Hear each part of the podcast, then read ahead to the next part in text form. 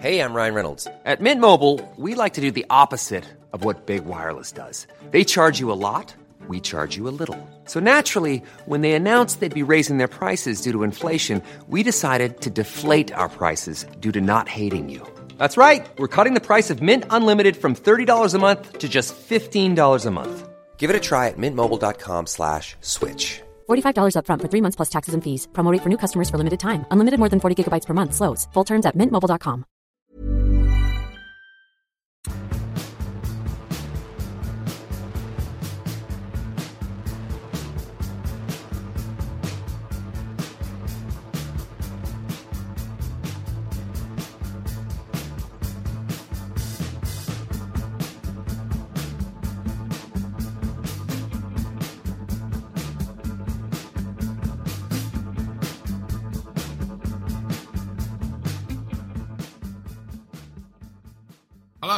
and welcome to another edition of everyone's favourite Tottenham podcast, Rule the Roost. I'm joined, as ever, well, I'm to Trunk. Uh, I'm going to introduce myself as to Trunk because it's how I roll. Uh, and I'm joined this week by Mr. Raj Baines. Hello, Raj Baines, how are you doing? Not too bad, love yourself. Very good, thank you. We're also joined by Mr. Seb Stafford Bloor, the Premier League owl. How are you doing, Seb? I'm doing good, mate. Thanks for asking. That's all right. That's all right. It's, uh, it's just all part of the service. I'm gonna. Uh, I'll tell you what. We can start mixing it up sometimes, and I'll ask you how you're doing first before I ask Raj. I was, I was going to ask, like, you know, that could be like an exciting new twist. I know it could be, couldn't it? Yeah, If Like, I- I, I, I knew you were being asking, honest. Raj, and I, I was kind of, you know, I had a bit of time to prepare what I was going to say in response to you. It wasn't very organic, if I was, if I'm honest. No. it's not method enough. Not method enough. Um, let's say we got we got an action packed show this week. Do you see how I'm trying to sell it? A bit of hyperbole.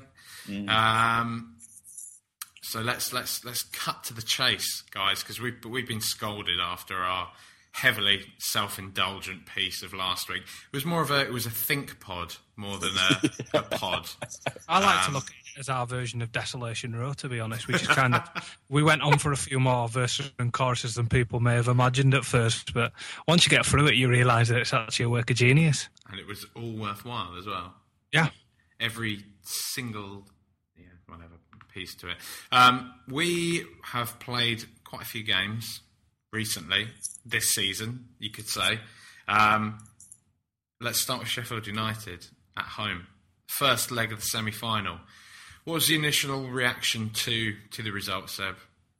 I was fine with it. I, I, I know that everybody going into that game was expecting three, four, five nil tie over, play the youth team in the, in the second leg, but you, you don't really get that situation very often against lower league side, even at home. And I thought to, to get out of there with a win um, and with a clean sheet was was fine. Um, I think what uh, maybe this is going to bite me tomorrow after after um, the second leg is finished, but I think if you if you if you enter the second leg uh, as a side like us who really benefit from playing against a team who are pursuing a match, um, I think it sets us up perfectly. And yes, you'd like a, an extra goal or two as a cushion, but um, you know this is this is a side who are resting players in their league games to focus on this tie, whose season is pretty much going to be defined by um, these two games, and to beat them, yeah, there's, there's really nothing to um, nothing to moan about. Raj, what did you make of Kane and Eriksen again being deployed in like essentially the incorrect role? Some, I mean, I think it's still up for debate, wouldn't you say, as to whether Kane does operate best as a ten or straight up front on his own. But I mean, Eriksen coming in off the left, it isn't really where we've seen the best of him this season. Um, do you think that's just something we need to get used to to incorporate the likes of Adebayor and Soldado? Not at all. No, I think it's quite clear how that should work. Um, when it comes out to number 10, one of the most vital positions in that side and in that system, the best player and the best person in that system is Christian Eriksen.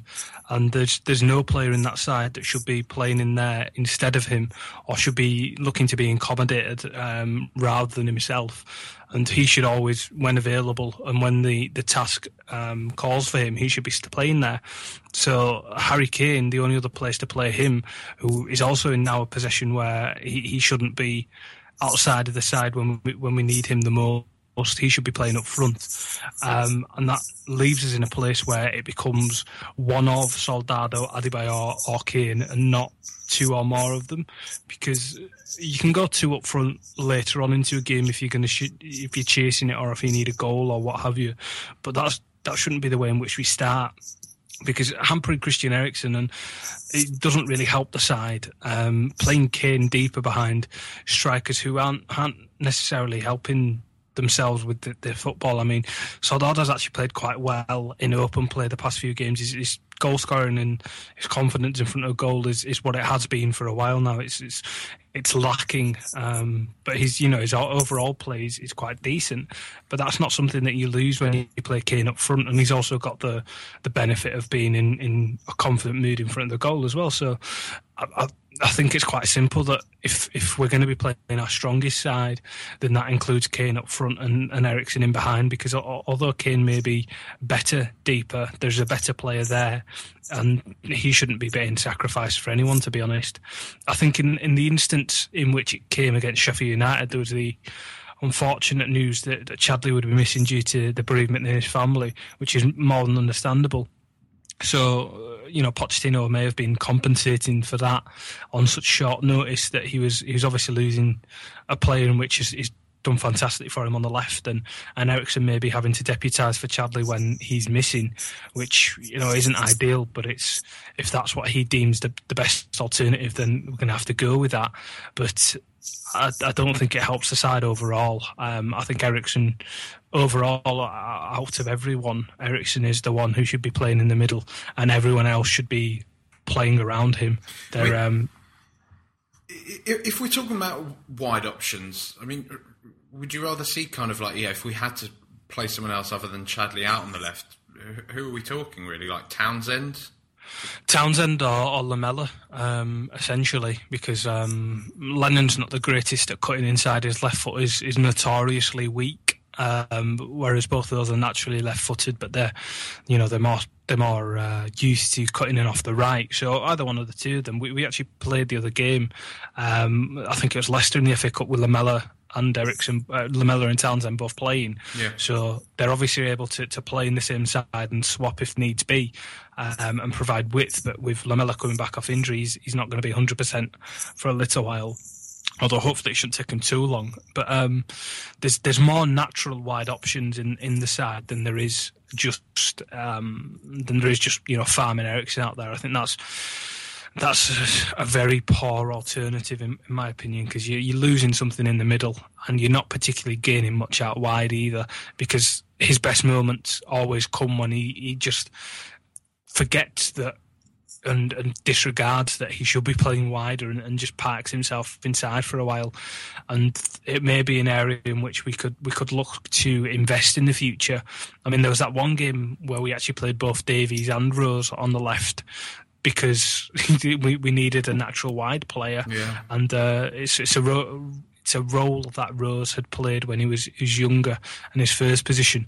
Um, but it's it's one that perhaps in the future we could look into investing into getting somebody to, to challenge Chadli. I mean, um, the one that Seb has mentioned previously, and you know always seems to get mentioned around the transfer window is is uh, Konoplyanka. So he, perhaps is an option, but you know these signings are something that we have to be quite careful of, especially with Mitchell and Baldini and and Pochettino all throwing their two pennies within. It's it's a fine balancing act of, of getting a, a signing that's going to fulfil what we need in that side and, and make the make the footballing men happy and make the businessmen happy at the same time. It's tough, isn't it? Because it's it's starting to feel a bit at the moment that our, our squad is pretty threadbare. That we maybe don't have the the depth that we'd we'd like. Um, I mean, one of the one of the other kind of shining lights, though, that I would say from this um, was Eric Dier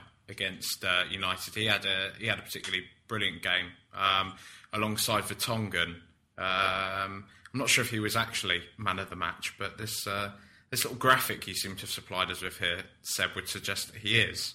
Uh, would you would you go along with that? I, I don't know. I, I think I think um, that graphic's actually from a statistics website, so it's kind of you know it, it's it's kind of his performance broken down into binary code.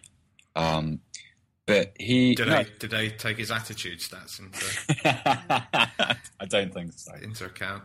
But they, he, he is. I mean, I, I really like him as a centre back, and because he he's a, he's a good defender, but also he's really mobile. Um, and that's something. I mean, I, I would always prefer to see, for the time being at least, Vertonghen and Fazio as a pairing. Um, but Dier has that mobility, and, and it because of that, we, we, feel a little less vulnerable against you know against teams that are going to try and use a forward off the back um, off the back shoulder of our defence. Um, I, I mean, if if he's to be a viable option beyond that Sheffield United game, um, then like Vertonghen and Fazio, he needs the opportunity to build an actual partnership in the centre. Um, but yeah, he did well. I wouldn't I wouldn't go as far as to say that in that game, you know, a match in which, although you know they were competitive and they did very well, Sheffield United didn't really create anything beyond. They had a um, a cross shot which you know, skipped past the back post at one point, but um, their main problems were actually um, down the right hand side against Ben Davies with um, Jamal Campbell-Ryce. But I, yeah, he thought I was fine. Um, I'm not sure I'm quite ready to sign off on him in the Premier League yet, but still. Just on that point of uh, Ben Davies, um, this was quite a contentious point as the game was being played because he was, as you say, exposed against Jamal Campbell-Ryce, who I thought would have been much older than that because I remember when he was playing for Southend many moons ago. He's been around a But- really long Yeah, but he, he seems to be one of those lower league players who just uh, is able to do it at that level. And he was he was essentially doing the same trick over and over again. And we were unable to cope with it because Sheffield United were doing really well to overload that side and then give him one-on-ones and give him opportunities against Ben Davies. And Ben Davies is he was put on the back foot early and he never really recovered from that um, which is unfortunate because as a as a defender you'd hope his one-on-one coverage of a player would be slightly better than that You know, right? Because you were saying about Eriksen earlier. That that is kind of that moment. That it's sort of uh, influence in that game was like a manifestation of Eriksen's Eriksen being played in that role. Because Exactly, that's that's the point Yeah. I was going to go on Sorry, to say. mate, I the didn't fact that, step on the fact that no, it's fine. The fact that him and Kane were rotating on that left hand side meant that there was no real consistency as to who was supposed to be tracking back and helping Ben Davies. And it was uh, something that was actually happening earlier on in the season to Ben Davies in the Europa League when he was, again, people after one or two games were saying that is, is he a good signing or not? Um, he was just having no coverage whatsoever and nobody was helping him. Whereas if you were to look over to the other right back position, there was much more tracking back done on that wing. There was much more help coming from Townsend and there was just no understanding and no level of commitment on the left wing. I don't think it's particularly a problem of either Eriksen or Kane. I think it's because they'd obviously been given the instruction that it- was their, you know, their their, their option and their by their you know choice as to when they were going to come inside and outside, when they were going to swap, when they were going to do this, when they were going to do that. And there's some journalists tweeting from behind the Tottenham dugout at times that Pochettino was actually shouting over to them and telling them when he wanted them to swap over for a period. And because there was that level of, of flipping and flopping, for, for want of a better phrase, um, they, um, there, there was just no coverage for, for Ben Davies on that left wing, and he was left exposed quite quite horrendously, and that was a, a large factor into why Campbell-Ryce was doing so well. Um, it's not an excuse for Davies, obviously. As I say, he, sh- he should have perhaps dealt with his one on one slightly be better better with a player of that but there was um there was a you know there's a causation beyond the one man it wasn't particularly his fault it was just maybe the fault wasn't dealt with by the man perhaps as well as it could have been You know, um, you know, sorry, Jack. You know, um, we, we were talking about Konoplyanka and in general about new signings and adding to that area of the team. I'd say that one of the it, what we might see in the next sort of six months to a year is, is a bit of a lottery with signings because I think anybody who comes into the attacking side of the, the, the team now has to be a proper athlete. Um, you can't just be a, a sort of luxury item creative player anymore. Um, you can't just be good at you know good with the ball at your feet and have decent delivery or you know have a, a, a favourable goals to gains ratio. You need to be able to work off the ball, um, and so a lot of whereas maybe before uh, players coming in, it was more of a question of oh, you know, does he adapt to the style of the play? Does he, you know, move the ball quickly? Now another criteria is is this player going to work hard enough off the ball? Is he going to be that that that um, defender in the opponent's half kind of thing? Um, so that's kind of that's uh, you know I, I was asked about Konoplyanka on Twitter, and, and I, I don't know. I know what he's like on the ball. I have no idea about his attitude towards the game, his ability to work, or you know his um, his application without the ball. But that's kind of that's a box that needs to be ticked from now on. It'll be interesting to know as well uh, what the kind of mood at the the business end of the club's like from from people like Levy with regards to signings because I think they're they're probably going to be pretty scared about spending a big wedge on players now, given Yeah. how Lamela and Soldado. I mean, you know, I know we're all very fond of Lamela, but at the same time, you know, for thirty million pounds, blah blah blah blah, people would expect X, Y, and Z.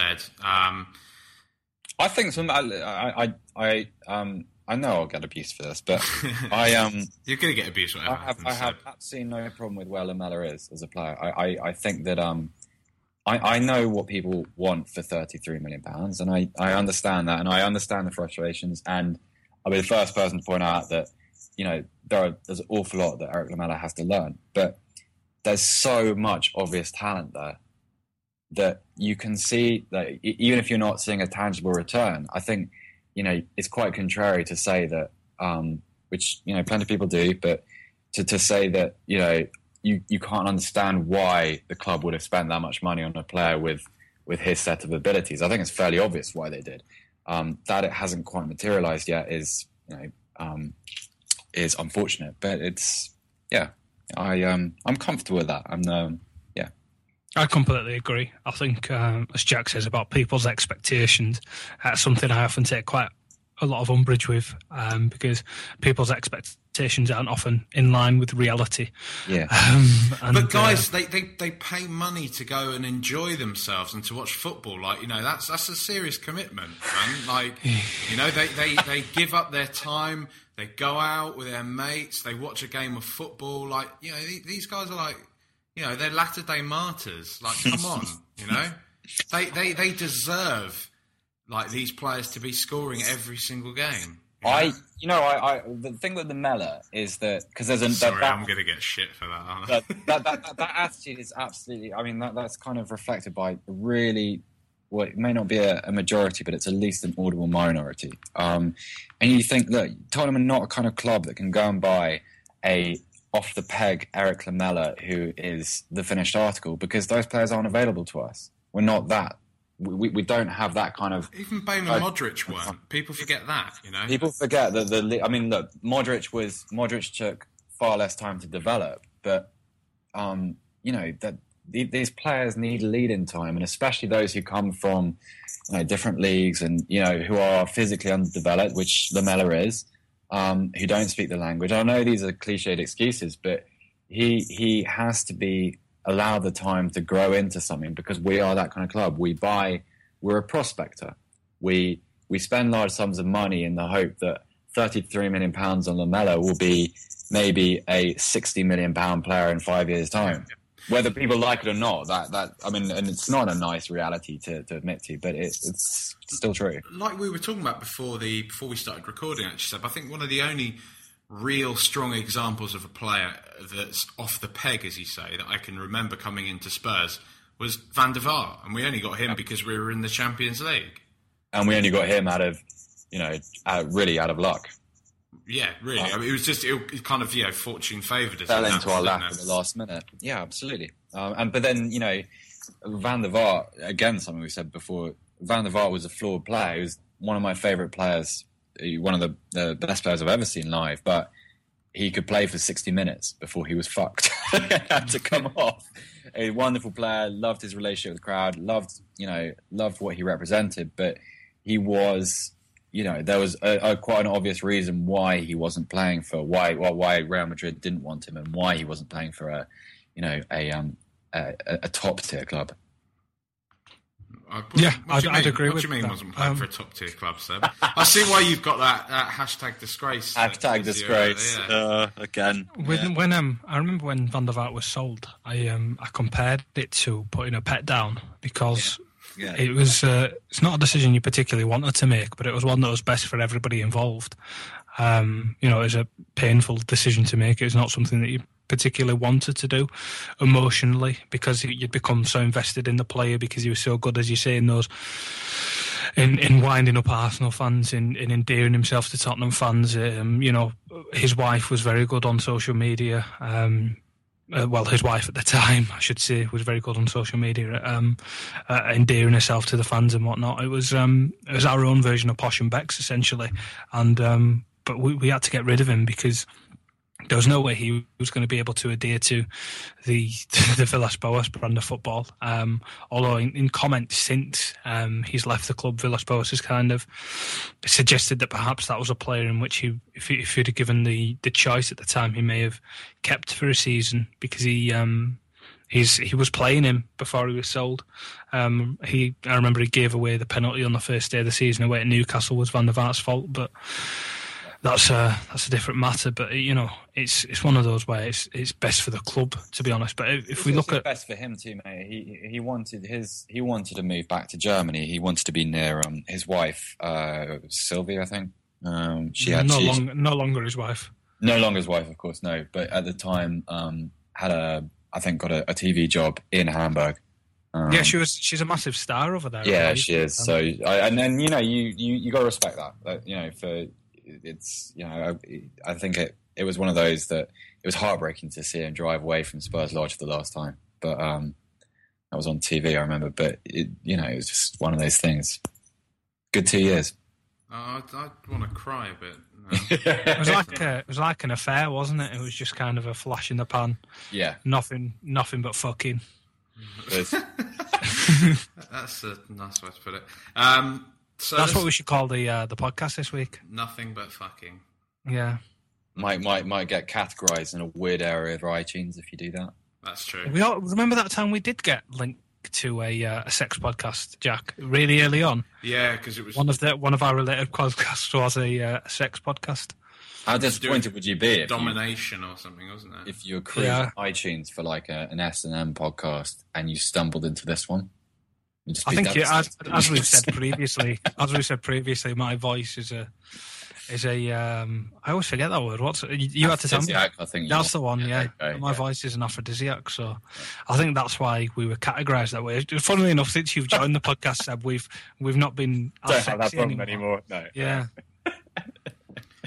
right. Um, but if we, if we quickly sum up uh, Sheffield United as well. Um, Fuck him. There was the it was the same. We had the same problems in the Leicester game in the cup that we did in the Sheffield United games. Um, you know, and they were they were repeated. The, the substitutions were great in both matches. Um, I think the the root cause was. I remember speaking at length on the last year about the substitutions we made in that away tie with Burnley in the FA Cup, where we sort of imbalanced the side and we sort of nullified any threat we had by over complicating the substitutions we made, and we did that again on the weekend, and that again fed into a second half collapse. And in many ways, we were lucky that the the two one deficit that we lost to against Leicester in the line moments didn't happen in that away tie at Burnley because they finished that match much the better. They had so many more chances than we did, and it was essentially exactly the same pattern as had happened against Leicester at home. The only difference was that in one game, Vorm makes a Gomes style fuck up, and in the other one, he doesn't, um, which raises the question of does this mean that Vorm should be our cup keeper, or with somebody as good as Lloris as as, as reliable and as routinely fantastic as Lloris is, would we and should we play him in every available game that he's fit in, or should we be giving him a rest in these cup matches? Because it's a it's a realistic thing that we could just play him in every single match that we wanted to because unless he desperately needs a rest, um, there's no excuse not to. It's just a, a, matter of perhaps keeping Vorm happy and maybe if we're being negative, uh, ultra negative, looking towards a future where perhaps Lloris isn't in the side anymore and Vorm is our first choice. Mm. Because um, what we've seen from Vorm so far hasn't been hasn't been fantastic. He, he's not really put in a an outstanding shift yet. He's he's made some saves and he's done some things right, but he's he's not done anything that you wouldn't expect from Lloris. And uh, although there is this love affair with Hugo, it's a, a question that's going to have to be be looked into in much more detail going forward. I um, I don't know. I, I don't. I, I don't like the idea of damning a goalkeeper because the the error on on on Saturday was dreadful, um, and actually quite funny if you take the FA Cup elimination part out of it. But um, he's if if if if we lose to Sheffield United, it's going to be because of not just Michel Vorm. You know, you, you, you can't.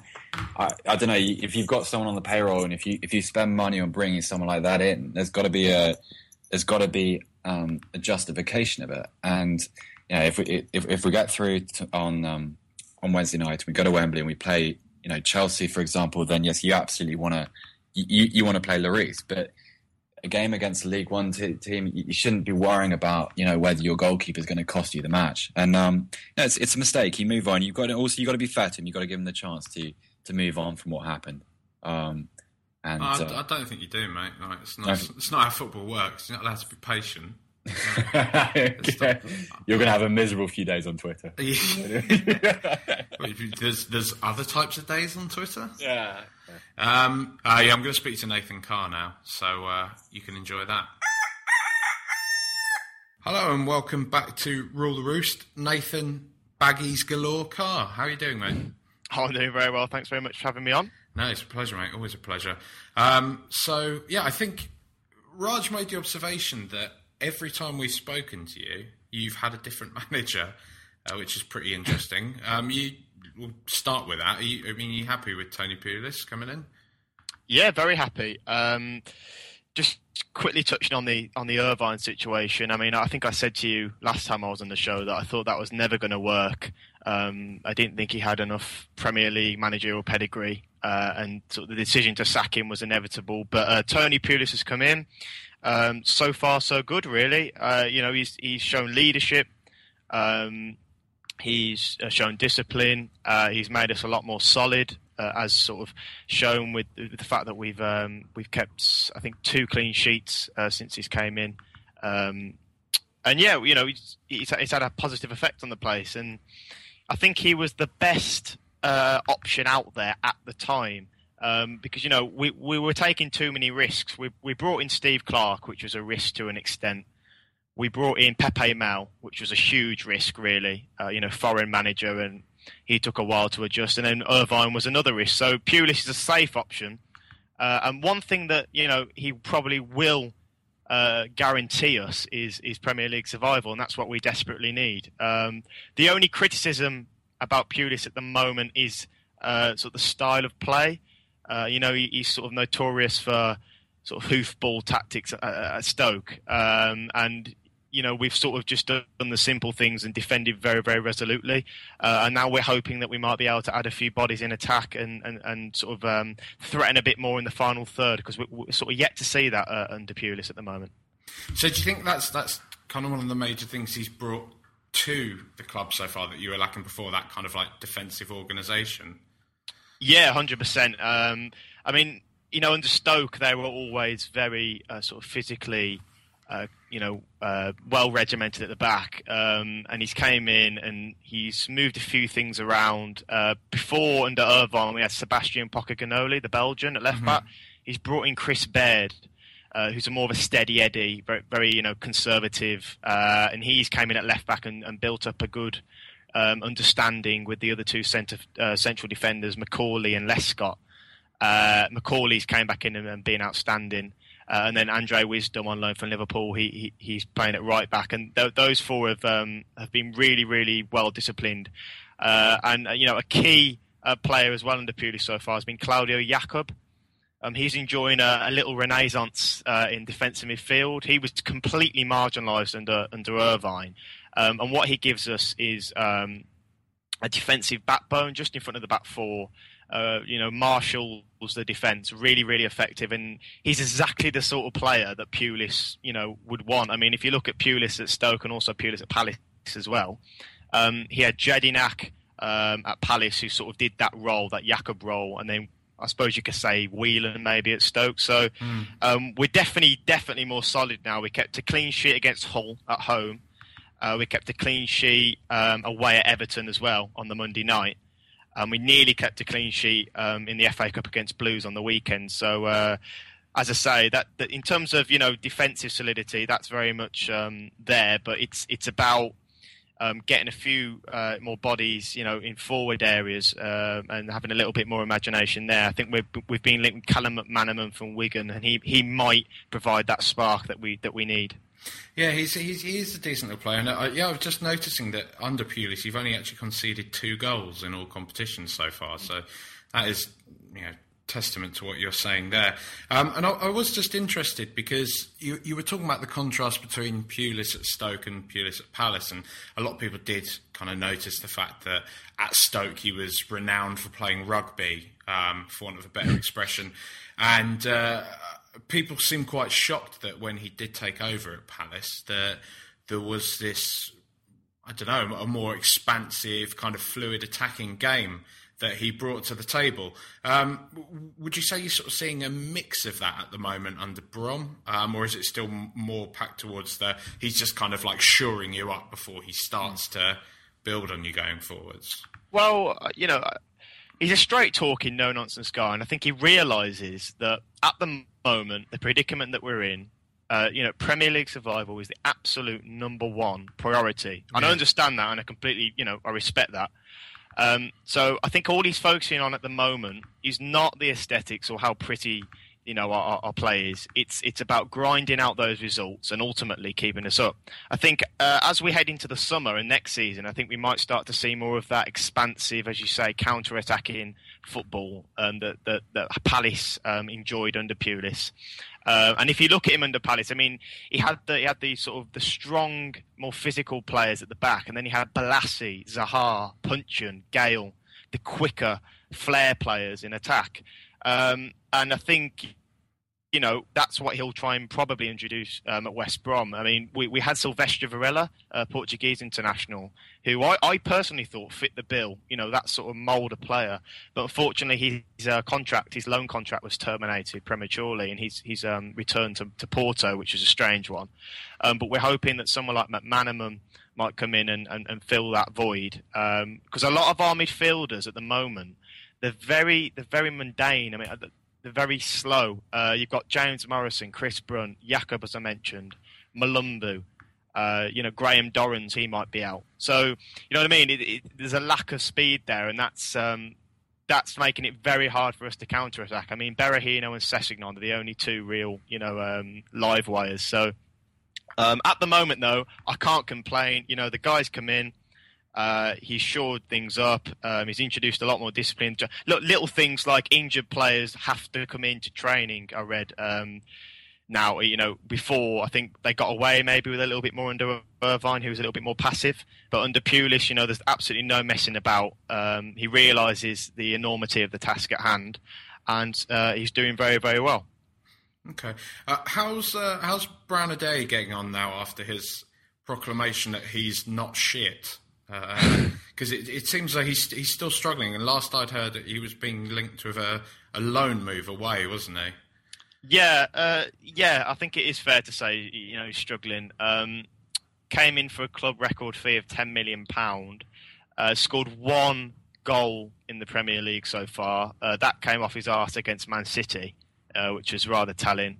Um, but uh, yeah, he, he hasn't. He, he's found it. He's found it hard to get into the side. Um, Victor Anichebe has been doing quite well of late. He scored a brace against Blues. Uh, and then obviously, you know, we've got our main man, Saido Berahino, um, who's scoring all the goals. Course, so yeah. he has found it difficult. Uh, personally, I don't think he's worth the amount of money that we paid for him. I do think we paid over the odds. Yes, he scored a fair few goals in Ukraine, but, you know, let's face it, without, you know, no offence intended to, Ukra- to the Ukrainian league, but it's not exactly the, the most prestigious uh, league in, in, the world. So um, he's got all the physical attributes. You know, he, he's reasonably quick. Um, he's reasonably good in the air, but he hasn't quite been out. It hasn't quite clicked yet. Um, I don't know if it's a confidence thing, um, but you know, some players find it a lot easier to adjust. You know, start. You know, hit the ground running, organs blazing. But then others, I think, in Ideye's case, find it a lot more difficult um, to make that transition. Uh, I think you know we should keep with him, stick with him, keep patient. Um, but I know he's been linked away with a few moves to the northeast, Sunderland and, and, and Newcastle. But uh, there's no absolutely no way that we'll be able to make any profit on him because we bought him for 10 million, and after his Yeah. poor performances, you know, we will not make, unfortunately, more than 10 million on him. No, I mean, I was just, I was, I was asking because I was interested to know purely because we have a similar kind of conundrum with Roberto Soldado in that, you know, from the outside, if you just look at the stats on paper, he's not scoring goals, or at least he isn't scoring enough goals. But one thing that, and it is a, a hot topic between a lot of Tottenham fans um, themselves, let alone people that aren't actually Spurs fans, is what he actually contributes to the team outside of goals. Um, and uh, an observation that can be made is, and it is you know sometimes ridiculed, um, is that Soldado's link-up play is particularly strong, and that the way in which he operates, you know, with his back to goal and the the way he, he has sort of fed um, other players, brought other players like notably Lamela, um, at times Harry Kane as well, into play is very strong. That he does have a positive effect on the team, but what is constantly focused on, and probably rightly so, um, given he is a number nine and was brought to score goals, is the fact that he looks completely kind of defunct up front. Um, or at least, you know, when he's got an open goal gaping in front of him. Uh, but I mean, do, do you see anything like that with Ideye at all? That, that he does have a because I mean, you're saying you want to stick with him, so he, do, you know, do do you feel that he does have a, a positive influence on the team in some respects? Yeah, don't get me wrong. I mean, he, his work ethic is very much uh, there. I mean, he, he when you watch him, he uses up a lot of energy. You know, he, he runs around a lot, but there's no real end product.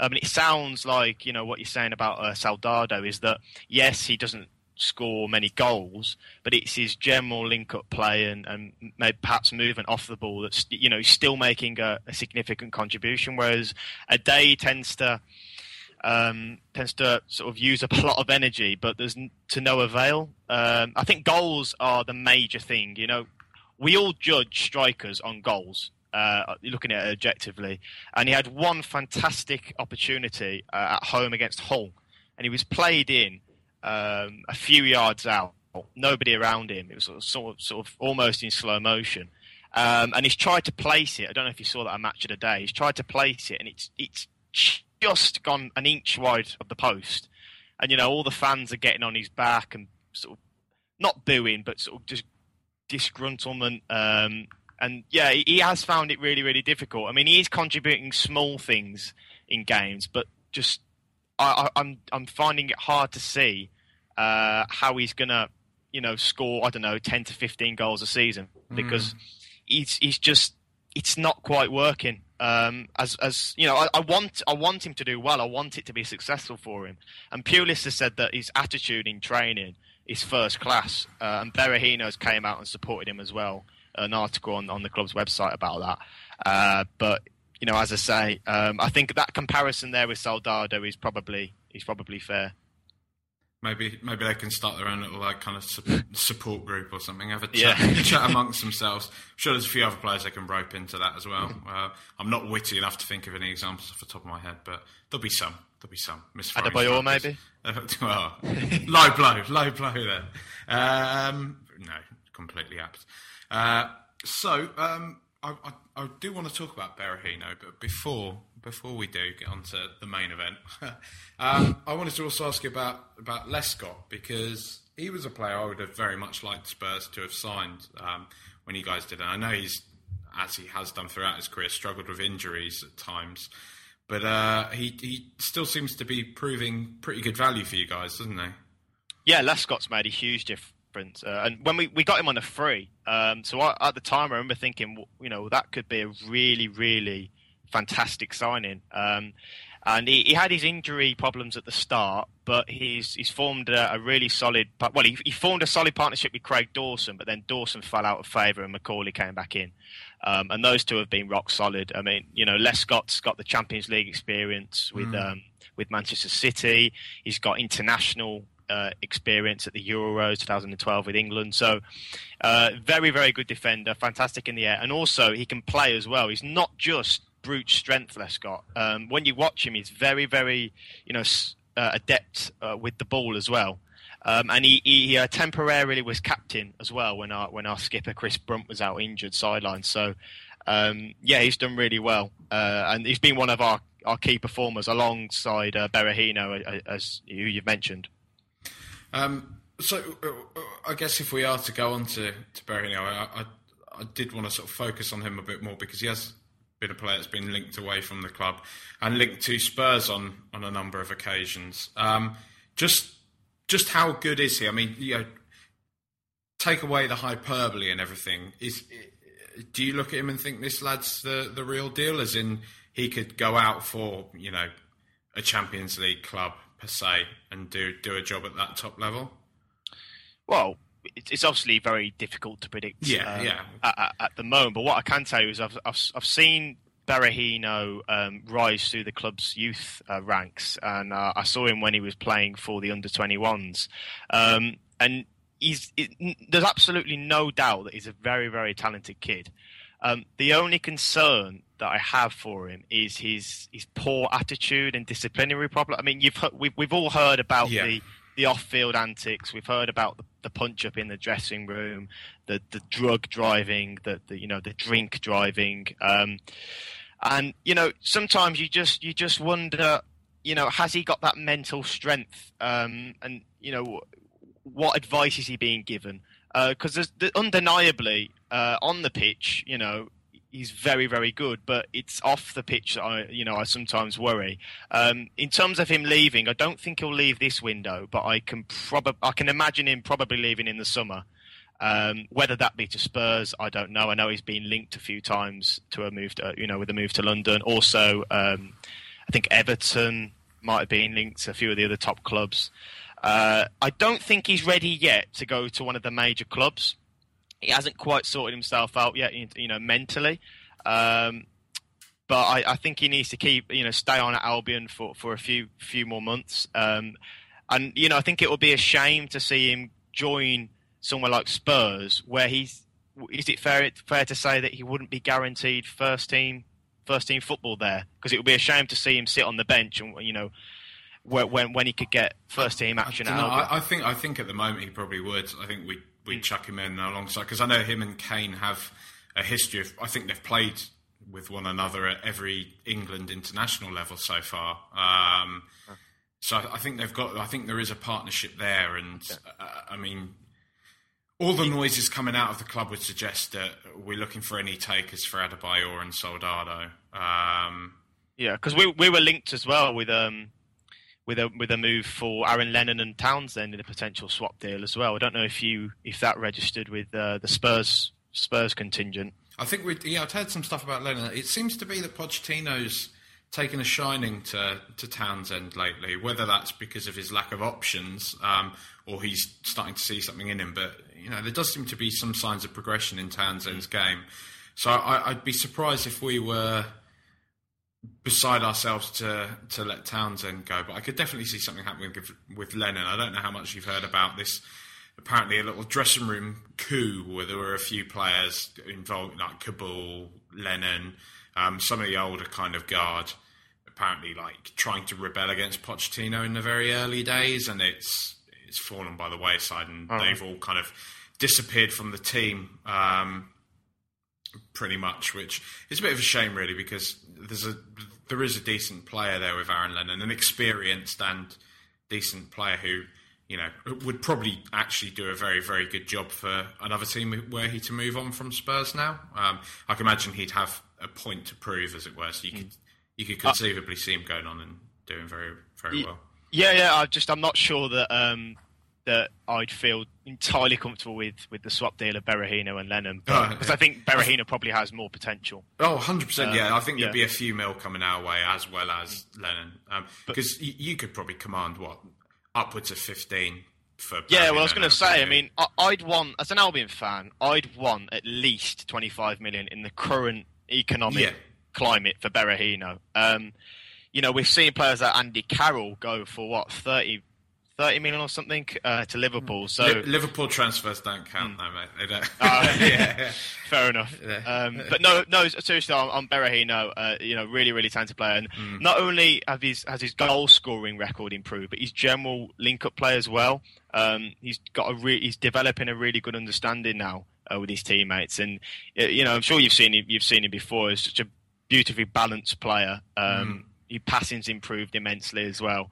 Uh, and I think it's going to be really fascinating to see how his career goes because he's either going to be sort of a a, a full time. He's going to be a, a number one England striker for the for the you know the long term future, sort of getting sixty to seventy caps and, and scoring a lot of goals. Or I think he'll he'll go massively the other way and and turn out for like a no disrespect, but like a Colchester or a Shrewsbury or something. You know what I mean? In the English lower Yeah, yeah. lower leagues. I don't think with Berahino there's going to be any middle ground as such. I think it's just going to be, you know, reaching the very top or just a, a huge decline. Um, so it's going to be really interesting. I mean, he's definitely got the talent. It's just uh, it's completely, you know, down to him to uh, to see how he does. But when you watch him in interviews, he's he's always really humbling. I know he's massively religious as well. Um, and you know, uh, his family. Um, I think he still lives in, in a flat with his mum or something. So he's very sort of family orientated and humble guy. But then obviously when you pick up the papers and you read these stories about, you know, he's punched ex teammate or he's gone 110 miles per hour in Cheshire, you just think to you just think to yourself, well, you know what what what why you know what what's the motive? Um, but uh, you know it's inevitable that I've sort of accepted that he's going to leave um, in 2015. I mean, if he doesn't leave this summer, I will be flabbergasted. Um, but you know, I, I hope that we we really do maximise the the amount of money, and I'd be, I'd be devastated if he went for 15 million or less, to be honest. Okay. Um, well, let's let's move on to the to the game itself. Um, so, like one of the one of the co-hosts, Seb, the the Premier League owl, um, she she knows him. He's he's uh, put together some some stuff about the game itself and what you guys have been doing. He's he's got a, a far stronger football knowledge than I I do. So this is uh, this is not coming from me, listeners, at all. As I'm sure you you're used to my nonsensical ramblings by now. Um, so if we are to look ahead to um, to our game in particular, how can you see yourselves lining up against us, Nathan? Because uh, it, it, Seb's noted here that your last game against Hull, which you did win, you uh, you went out in a 4-4-2 as opposed to the 4-5-1 you used against Everton. So it seems as though you are kind of swatching, swapping it around per game. Um, I, I mean, how do you how do you foresee yourself taking to the taking to the Tottenham game? Well, Pulis has gone back to the traditional sort of old school 4-4-2. Uh, against Everton, that was an exception because we were blatantly there for the draw, and Berahino was essentially asked to sacrifice himself at left back uh, um, with five in midfield. But uh, yeah, against Hull, we played 4-4-2 with Anichebe, uh, the sort of main target man. And I expect Anichebe to start again against Spurs uh, after his impressive performance against Blues, um, two well taken goals. And for me, Anichebe is the best in the Premier League holding the ball up. There is no other striker that can do it better than him. Um, the guy is so strong and powerful. Uh, and, you know, I don't know who's going to be playing in the central uh, defensive positions for you. Um, but would that would that be Eric Dier maybe or Vertonghen? Uh, yeah, probably uh, Eric Dier It could be Fazio. Fazio came back. Fazio. Um, Okay, because I know Fazio's a big guy, but honestly, Yeah. Anichebe, um, he, he was just absolutely um, scared the the living dialects out of him, um, as he did at, at St Andrews as well. But yeah, I expect he's a brick to shit start- house, isn't he? Yeah, yeah, basically. Um, but yeah, Berahino playing off him. Um, them, them two have, have, have, have um, built up quite a, a good understanding um, with each other. Some really nice link-up play. Uh, uh, the team now sort of revolves around Berahino. He's very good at sort of getting on the half turn and, and turning and running at people. He doesn't really play that high up anymore. He plays deeper um, and just thread the passes through. Um, I expect Ideye to start on the bench again, but yeah, um, I, I yeah I think we'll go with four four two again.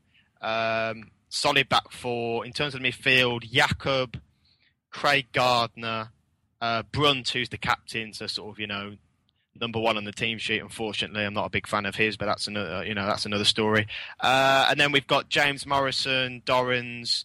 Uh, you know, we, we essentially play four central midfielders in midfield. We have no genuine wingers. We had that in Varela, but obviously, you know, as I explained, he's gone. Um, so we, you know, we don't have much mobility in midfield, um, and uh, you'll probably profit off that. Um, and we're hoping that we can we can sign a few people that can help with that with that department. But um, no, I think you're I think Spurs in this one are going to find it really difficult to break us down. Um, I, I, you know, granted, you've got some top quality players like Eriksen and Kane and Lamela, but um, the, you know, we're we're so much Ready to pop the question? The jewelers at BlueNile.com have got sparkle down to a science with beautiful lab grown diamonds worthy of your most brilliant moments. Their lab grown diamonds are independently graded and guaranteed identical to natural diamonds, and they're ready to ship to your door. Go to BlueNile.com and use promo code LISTEN to get $50 off your purchase of $500 or more. That's code LISTEN at BlueNile.com for $50 off. BlueNile.com code LISTEN. This is Paige, the co-host of Giggly Squad, and I want to tell you about a company that I've been loving, Olive and June. Olive and June gives you everything that you need for a salon quality manicure in one box. And if you break it down, it really comes out to $2 a manicure, which is absolutely insane. It's also so easy to get salon worthy nails at home with Olive and June. The difference between how your nails used to look when you did them yourself and now with the Mani system is a complete game changer. The best thing about Olive and June too is it's a quick dry. Dries in about one minute, lasts for five days, and full coverage in up to one to two coats. Visit oliveandjune.com slash perfect Mani 20 for 20% off your first system. That's oliveandjune.com slash perfect Mani 20 for 20% off your first system. More um, well organised defensively now under Pulis, and there's so few gaps to exploit. Um, I think you'll see on, on the weekend that you know you it, it's going to be really difficult for you to break us down. Everton could could not do it. I mean, they missed a penalty, yes, but they could not do it with Lukaku, with Mirallas, uh, you know, with Baines and Coleman uh, surging forward. So. Uh, I, I, think you're in for a tough game, but Spurs always seem to be unpredictable um, when we, you know, when we play you. I mean, we, we the, the, the general game pattern is that we usually take the lead, and then you'll sort of find a route back into it, and you're better uh, quality and a flair players um, before it's been Bale. Um, I think it might have been Eriksen, Defoe a few of the times. They've sort of, you know, um, helped you out and you've, you've gone on to win the game. So it's going to be tight, uh, I think, for sure. Okay. Um, can I, can I press you for a for a scoreline, perhaps, Nathan? Yep. Um, I'm always I'm always optimistic, so I'm going to go uh, for West Brom two, Spurs two. I'll definitely take a point. Um, I'm not so sure that Spurs fans would uh, would take that, but uh, yeah, I think I'd be I'd be definitely pleased with two two. Two two. All right then. Um, well, we'll we'll see come the weekend. But uh, yeah. thanks so much for giving us your time this evening, Nathan, as ever. No worries. And, Pleasure to be uh, on. Yeah, good luck for the rest of the season. Let's uh, see if you guys can uh, avoid the drop. Yeah, you too. Enjoy the game. Thank you very much, Nathan. Um, always a pleasure. He's a, an old friend of the show. That's what I like to say. He's, well, he's not a friend. We don't really go to the pub with him or anything, but he's a nice bloke and he's been on the. Does that constitute a friend nowadays?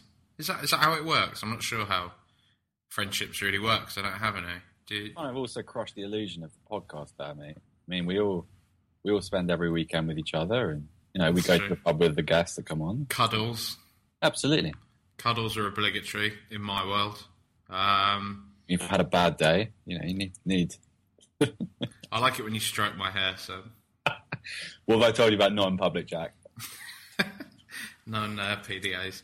Um, Roger's keeping a bit quiet. I think he's a bit. I think he's a bit ashamed of us, isn't he? Well, I just like the fact His that you dads. two. Yeah, I know. you two talking about stroking each other's hair. We've got an off-air joke that you two are like my two gay dads, and you, you seem to be morphing into that It's not an off-air with, with every passing week. You put that on the on the recording last week. It's not an off-air joke at all. Yeah, I'm I'm pretty sure you've tweeted it as well. Yeah. Uh, so Yeah. It's, uh, Well, there you go. Off air I quite that. like that. I, I like that. I like this whole on-air off thing. It sounds it's suitably pretentious as well. It's a podcast, lads. You know. That's what half of our detractors say about us that we, we do nothing but talk about morals and, and pretension. So, so I like Love to I like to you know fit the bill. Absolutely love it. Um, certainly. I mean, if you're going to make me speak to Chelsea and City fans and not bring up the fact that I find their very existence abhorrent, you're uh, you're in for a surprise. I'm afraid. I'm, I'm going to tell Alex and Rob to listen to this now. Oh, It's not just them. It's like even Spurs fans and fucking American ones as well that don't like when we talk about morals in sport. I don't. Yeah. I don't like anyone saying anything bad about Yedlin. That's America as a whole. Like all, all the millions of people that live there, they're all on Yedlin's side, and I'm sick of it. And that's the only We reason we bought stamp him. They'll, they'll buy a few shirts, won't they? Yeah, exactly. Even if he don't get in the side, he's a commercial asset. Oh, right. We have. I'll tell you one thing we have to talk about. Did you see his article in the New York Times about his New Year's Eve with Harry Kane? Yeah. about about pasta and chicken. Uh, Just this idea of a big bowl of pasta and a roast chicken being what Harry's serving. I like it. I don't know. They also, None they, they also did appear it's- to know what the Tottenham High Road was as well, didn't they? Refer to it as the London High Street rather than the Tottenham High Road. the Tottenham High Street. no, Um, they didn't even. They didn't even because I think Yedlin like sort of said High Road to them, and they mistakenly tried to correct him in the piece and said, "Oh, he doesn't even know what the London High Street is yet because he keeps calling it the High Road." And it's like, no, you've numpties. It's the big fucking street that you have to go on to get to the ground. Oh, you, you just you, ever ever enamouring yourself. There's lots of well, there's a handful of nice Americans, I'm sure. I'm only Yeah, the- kidding. the entire I'm only kidding, America. I'm only kidding. Lots of lots of my best friends are American. Um, Should never go full Dave Whelan. um, They call them. They call them uh, Amerilinglings. Oh, oh, good God, Raj, what are you doing, mate? There was a joke about chingalings. I, I know exactly what the joke was. to say the word. For Christ's sake, I, it's Um, not me saying chingaling, is it? Well, it is me saying. let's let's let's let's let's move away from this one, shall we? Shall we? Shall we- I think we're happy to draw a line under that, aren't we? I've done. I've just done a Cumberbatch. Let's just stick to the running order. Let's just stick to the running order. West Bromwich Albion. So This is why we've got a running order now, so that I don't do stuff like this. Nathan's predicted that we're going to draw two two. Um, we've we've observed from our, from ourselves. We were just talking about in the first half how hard we are finding it to break teams down. Um, and under Pulis so far, it seems to be that they have this sort of added, you know, defensive rigidity. They've they've only conceded two goals under his stewardship so far. Um, they have played away at West Ham and away at Everton as well, so you know it's it's, it's not bad. Um, they well, they also played away at Birmingham. That's where they conceded one of their goals. But anyway, let's not get wrapped up in details. No one, no one needs to let details get in the way of uh, like verbosity. Um, I think we're going to struggle in this one, chaps. Don't you? Yeah, I think we'll probably get beat. I think we're going to lose. I don't think we'll get beaten. I think we I, like that. Um, I like that Nathan has us scoring twice because they, um, as Jack said, they are a little bit more solid under Pulis, and um, you have to be a little bit smart to break them down.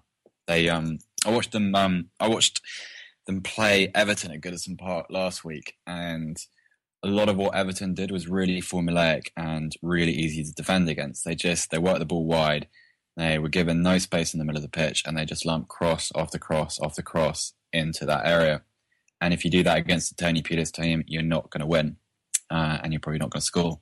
So we have to, yeah, we have to be we have to be quite smart. It's going to depend on how they set up though, because they they um away from home, Pulis seems to favour more of a four-five-one, whereas it, in at um at the Hawthorns, I'd imagine he'd go two up front. So maybe a little bit more space in midfield. Um, and a little bit more emphasis on going forward, which gives us a chance to to counter attack. But I don't know. It, it's just um, we against any team that have any kind of defensive understanding, we seem to struggle. Um, thing with Pulis and West Brom is you can almost guess how he's going to set up because he's going to have Yacob and he's going to sit Yacob on whoever of our midfielders is looking to give us any sort of forward impetus. Their back line is going to be almost imp- impregnable going going towards them because they're going to just sit deep and tight, and there's nowhere. You know, it's like that. We're going on a bear hunt story. There's no way over them or through them or around them. You just have to kind of break them down and you know, break their will down. Well, I don't Um, know, Raj. I, I mean, with with because they'll probably play Gareth McAuley and Joleon Lescott as centre backs, um, and they're not the quickest as a pairing. Um, so it, I kind of, it, as long as there's more of it, they will be deep. But as long as there's a sort of an emphasis on if we can get the sort of the access between Kane and Eriksen. I mean, that's the game where they do have to play in their right positions. Actually, Yeah. no, none of that left midfield nonsense. Um, and we can have a if you put players who can move the ball creatively and not just in sort of weird straight lines. Um, and if the side contains a, a Lamela player that can know, uh, beat a defender in isolation, then there, there's you know this isn't a um, this isn't a, a sort of unconquerable fixture. Um, There was, um, there's there's that fear as well that they're just gonna have their customary go through. I think Jim's it's Morrison or Brunt, one of them either. I think they take it in turns to score against us because I think they're pretty much exactly the same player. Um, there's there's very little between them that you can actually differentiate. Um, they've uh, built the same. They look vaguely the same.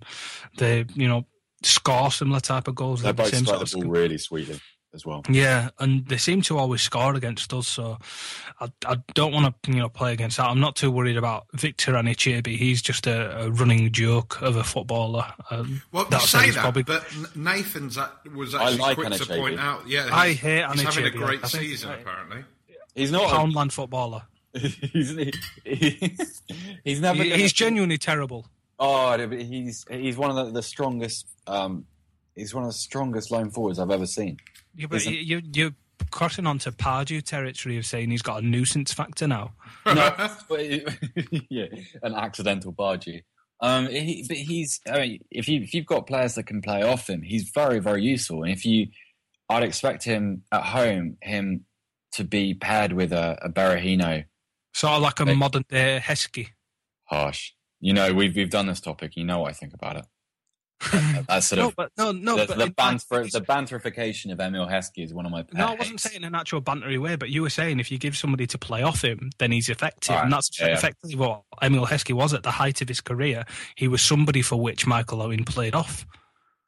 Ooh, no, I disagree. I, I think I, I've always thought that until he got to about 25, 26, Heskey was a really mobile Is that player. 25, 26 stone or? you, you, you, you, you're, you're putting me into, in a, to, into a position where I'm going to show my age, and that's just that's just unkind. That was quite a sinister laugh there as well. So Yeah, it was. it's like- It was a that was a bit like, I'm going to kill you, Raj. Yeah. So I'm, I'm actually going to. really It was reminded me of. Did you see that Pochettino laugh when uh, I It's think it was horrible. Yeah, when somebody in the press room decided to bring up the fact that he'd lost to this uh, Division Three or something Segunda Division side on his one of his first games for Espanyol in charge, and uh, Pochettino just looked at him and went, "No, my, my first game in charge was against Barcelona. We lost three two. And this guy just kind of sat there and went, "But it was, it was on my computer." And Pochettino accused him of essentially just Wikipedia having a glance at. Wikipedia and doing his research. For which then I, after I'd vined Pochettino's sinister Goodfellas style laugh, I um I actually looked into it, and the game in which was in question took place a week before.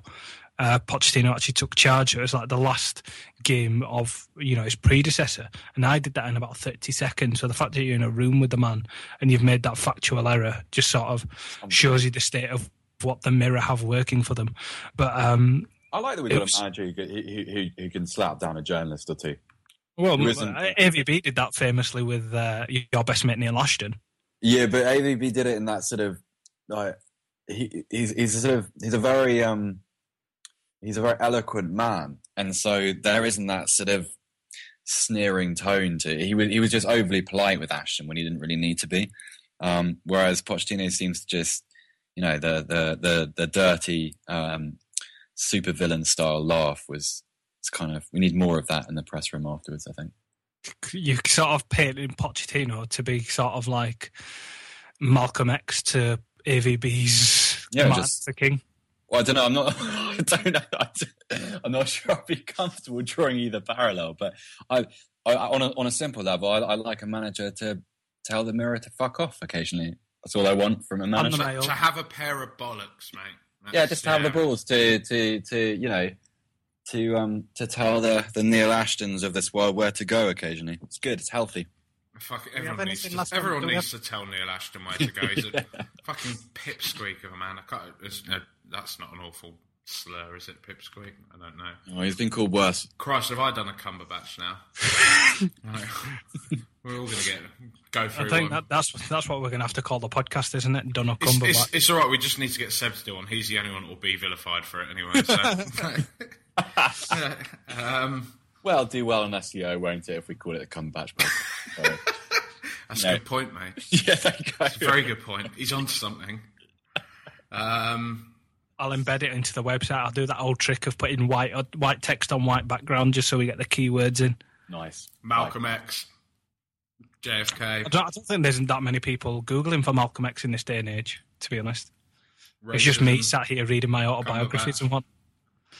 Sadly, Benedict Cumberbatch is probably a, a- more in the in the uh, national conscious and zeitgeist than uh, Malcolm X and Martin Luther King are. Are you, are you reading Mal- um, Malcolm X's autobiography?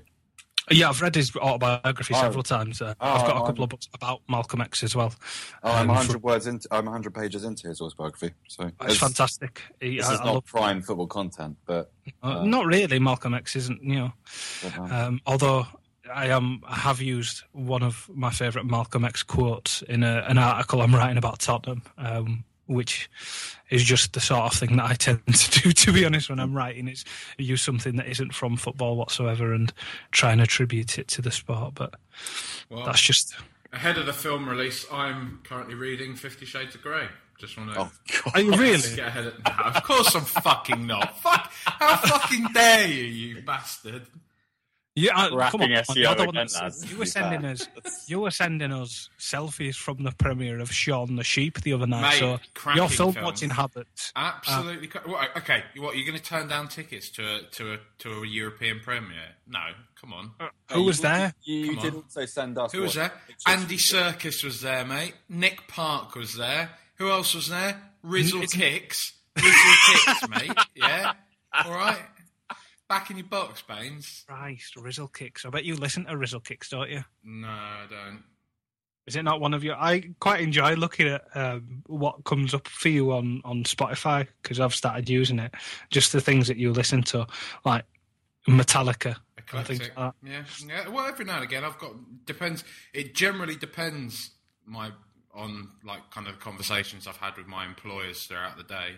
That's where it will go to. So But we have a look at um, what you've listened to recently. be be be my guest. I can't find it now. I'm rubbish on this. I can't. I'm really terrible on.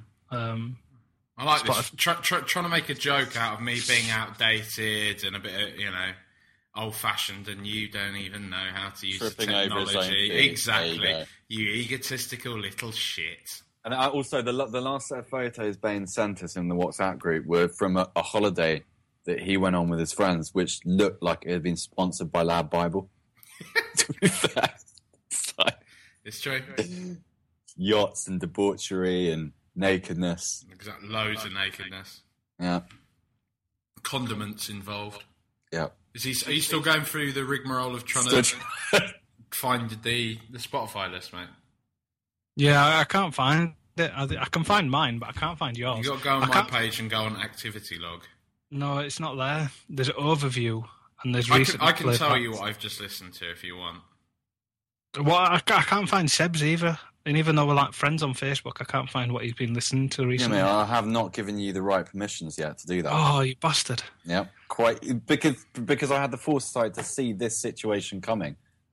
Have a Why? What are you listening to? What what sort of things have you got? Have you just got No, a I just permanent thought- list of like Dolly Parton going? No, Just no, we're very, nine very five proud of on music repeat. taste. I just thought, you know, it adds a, you know, it adds another dimension of potential piss taking, which we could probably do without. Dimension of potential piss taking is probably what we should call the podcast, like the actual title instead of Rule the Roost. I think we should call this podcast is something we could call the podcast. I also, also, also like that. Having tried to react to criticism from last week, we've actually made a more self-indulgent podcast. Fuck it's going to be shorter. It's going to be. you, it's going to be. More, it's going to be more self-indulgent, but it's going to be shorter. So and contain That's- that's much the less thing. football as well. yeah. So the first half is purely football. The second half is not. So what you're listening to, Jack? We'll we'll play a game, right? You start in the top left-hand side of what you've just um what you've just listened to, and I'll start in the same place, and then we'll go from left to right across from what we've just listened to, and then Seb can play as the referee, and he can decide who wins. Mm, I don't in any way understand that. I, d- I really don't know what you're on about either, mate. Right. So what's the last thing? Because you you, you, uh, do you know what Bones wants to do here? He he wants me to say I've just listened to something by Metallica, and then he can name some underground, hip and happening young person band. Don't It's use not- phrases like hip and happening. yeah, it's Billy Bragg, so it's not really. That's just me listening to this Power in a Union all over. so is that him singing "Power in the Union" from his like house with a moat around it? he doesn't have a house with a moat around it. don't know. Um, but yeah, Practice um, what you preach, Billy. For people say. who are listening, this was actually my first week of, uh, of putting together the running order. And with, with the exception of about three bullet points, nothing has been used. Like, it was lovingly created with graphics and details and information. And, and look, you know, here's how West Brom like, lined up against Everton, and, and we've just we've skipped over it.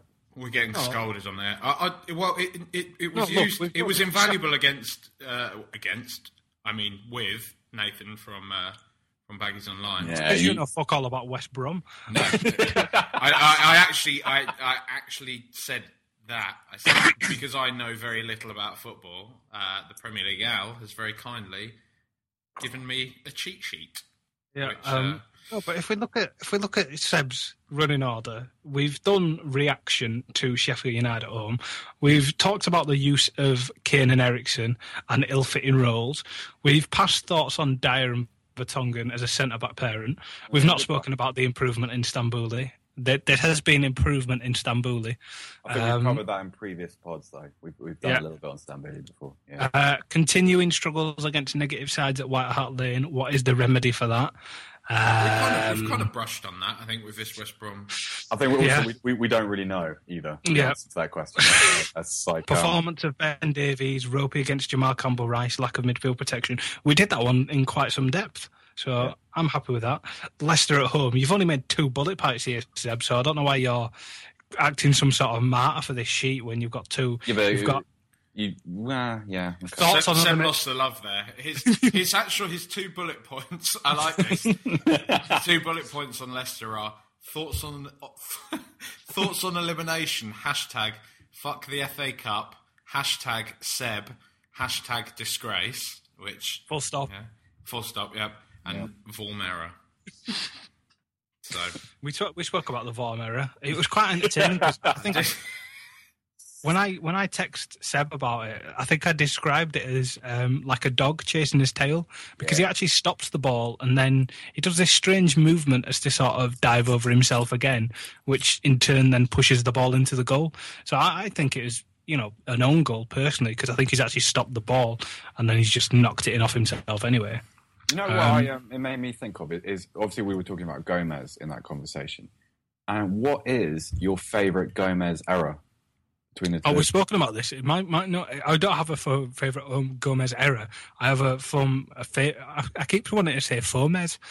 Favorite favorite Gomes category of uh, of errors was uh, was um, was away at Stoke when he tried to kill Vedran Ćorluka, then got winded and proceeded to lay on the floor like he was giving birth and to cry in the most like Oh, God. over exaggerated way I've ever seen a man cry in my life.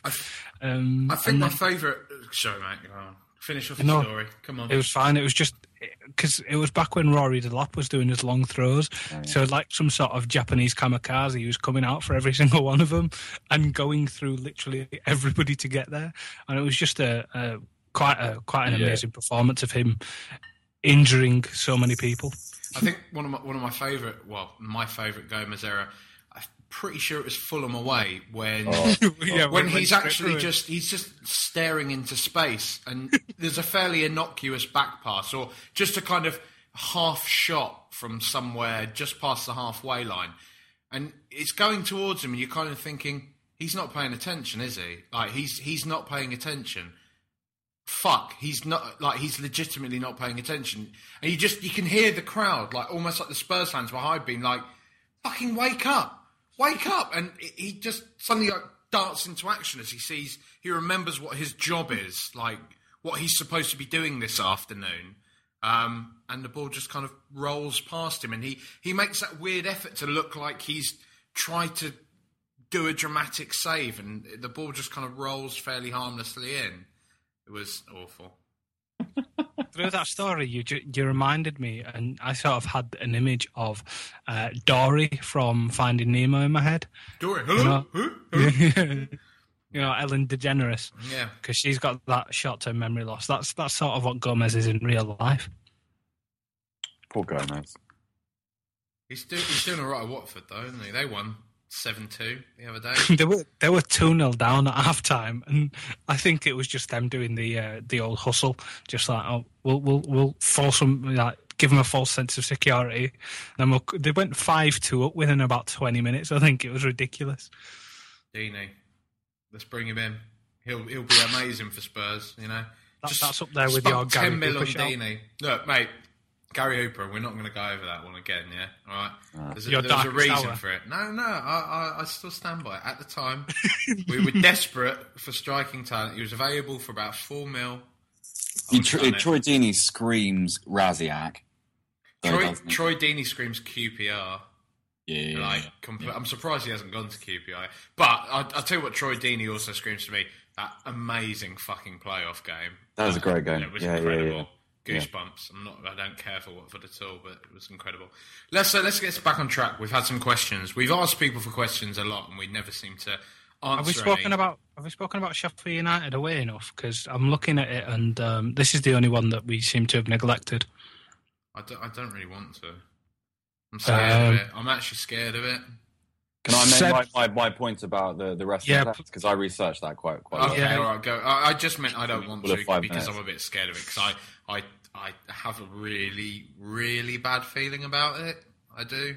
All, all I was going to say is that on Saturday they um well they're, they're, they're still in the FA Cup and they they drew uh, with Preston away, and they five of the front six who started at White Hart Lane started on the bench on Saturday, and I think only two of them were actually involved. So that you know before we um get into the uh, rhythm of of assuming we're going to walk through. Um, just uh, a little example of, of how serious this game is within the context of their season. Oh, I remember one point that the, the thing about that first leg that really, really annoyed me was Adebayor got a yellow card, right, for Yeah. fending off this lad. And Oh, I yeah. was like, half the people thought it was like some sort of criminal assault, whereas I looked at it and essentially he was just protecting and shielding the ball against a man who was knee high to a grasshopper who's about Yeah. five foot nothing, weighed about three stone, and because he'd put his arm out a bit, the guy had gone down clutching his face. And if it if it had been against a normal sized person and not this weirdly small person, it would have been an innocuous little like bit of muscle. But because the guy was so short, almost like Napoleonic in his in his stature, he got a yellow card for putting his hand in his face. Raj, though, isn't it? It's just it's it's it's opportunistic outrage at someone that a lot of people want to be able to dislike. But he, he, in that instance, he did nothing wrong, and it was just because did the other guy was absolutely tiny, and it's the other bloke's fault for being so tiny and playing a contact sport. You- You're going to get hit in the face if you're that short and you're playing football. So just Have you two? There's a new weird trend in the media, and, and I might be imagining this, but uh, tell me what you think. There- There's a, a new thing now on like a Monday morning after after a weekend of games where someone finds someone working at the Sun or you know the Mail or, or whatever finds a still from um, from one of the games that shows a player looking like he might be elbowing someone in the face or looking like he might be headbutting someone. They still it, put it on, you know, publish it, and try and create some kind of disgrace, phantom, disgraceful moment from the game. I- Am I? ima- Is that something that I doesn't have? sound at all like anything the Mail or the Sun would do. To be honest, Seb. They did it with. Um, I can't remember which game it was. There was there was a match a few, maybe about a month ago, where it looked. They they made it look as if Joe Hart had headbutted the referee. Yeah, yeah, that was really bizarre, actually. And then they, a week later, they did the same thing with Ramirez elbowing someone, and it was literally just incidental contact within the course of a game. Everyone knew it, yet they sort of tried to create this, like you know, viral image of, I mean, Joe Hart headbutting a referee. I don't know. It's just something I noticed. I, I don't know. I, I'm cynical, so maybe I've, It's- I've um, it's journalism almost as high quality as how Twitter reacts articles, which seem to be Fuck having me. a real assert. Like, oh, yeah. They're really hard to put together, them how Twitter reacts ones, because sometimes the Twitter code doesn't embed properly, so you have to go back and do it again. So, Wishing you exposed yourself as a particular type of person there. so I, I feel really sorry for the people having to put them together because it's quite stressful to do. It's like a, but they're like contests to see who can make the most facetious comment during the course of the game. They're just dreadful. I was I was taking a piss by the way with that one. I was I wasn't being That's serious there. Very very stupid. But you, Jack, you were going to do questions. I was going to do questions. Um, Quick, with the like are five we going to? We're, questions. we're going to just so we're all agreed. We're going to lose to Sheffield United, right? Like that's No, I so reckon we'll go Tottenham. Ah, we're going through. Yeah, I re- we only have to score one, and then they have to score three. So I reckon. Can't so. wait for us to lose so I can be proved right and rub it in your faces. yeah, fucking like like Lamela.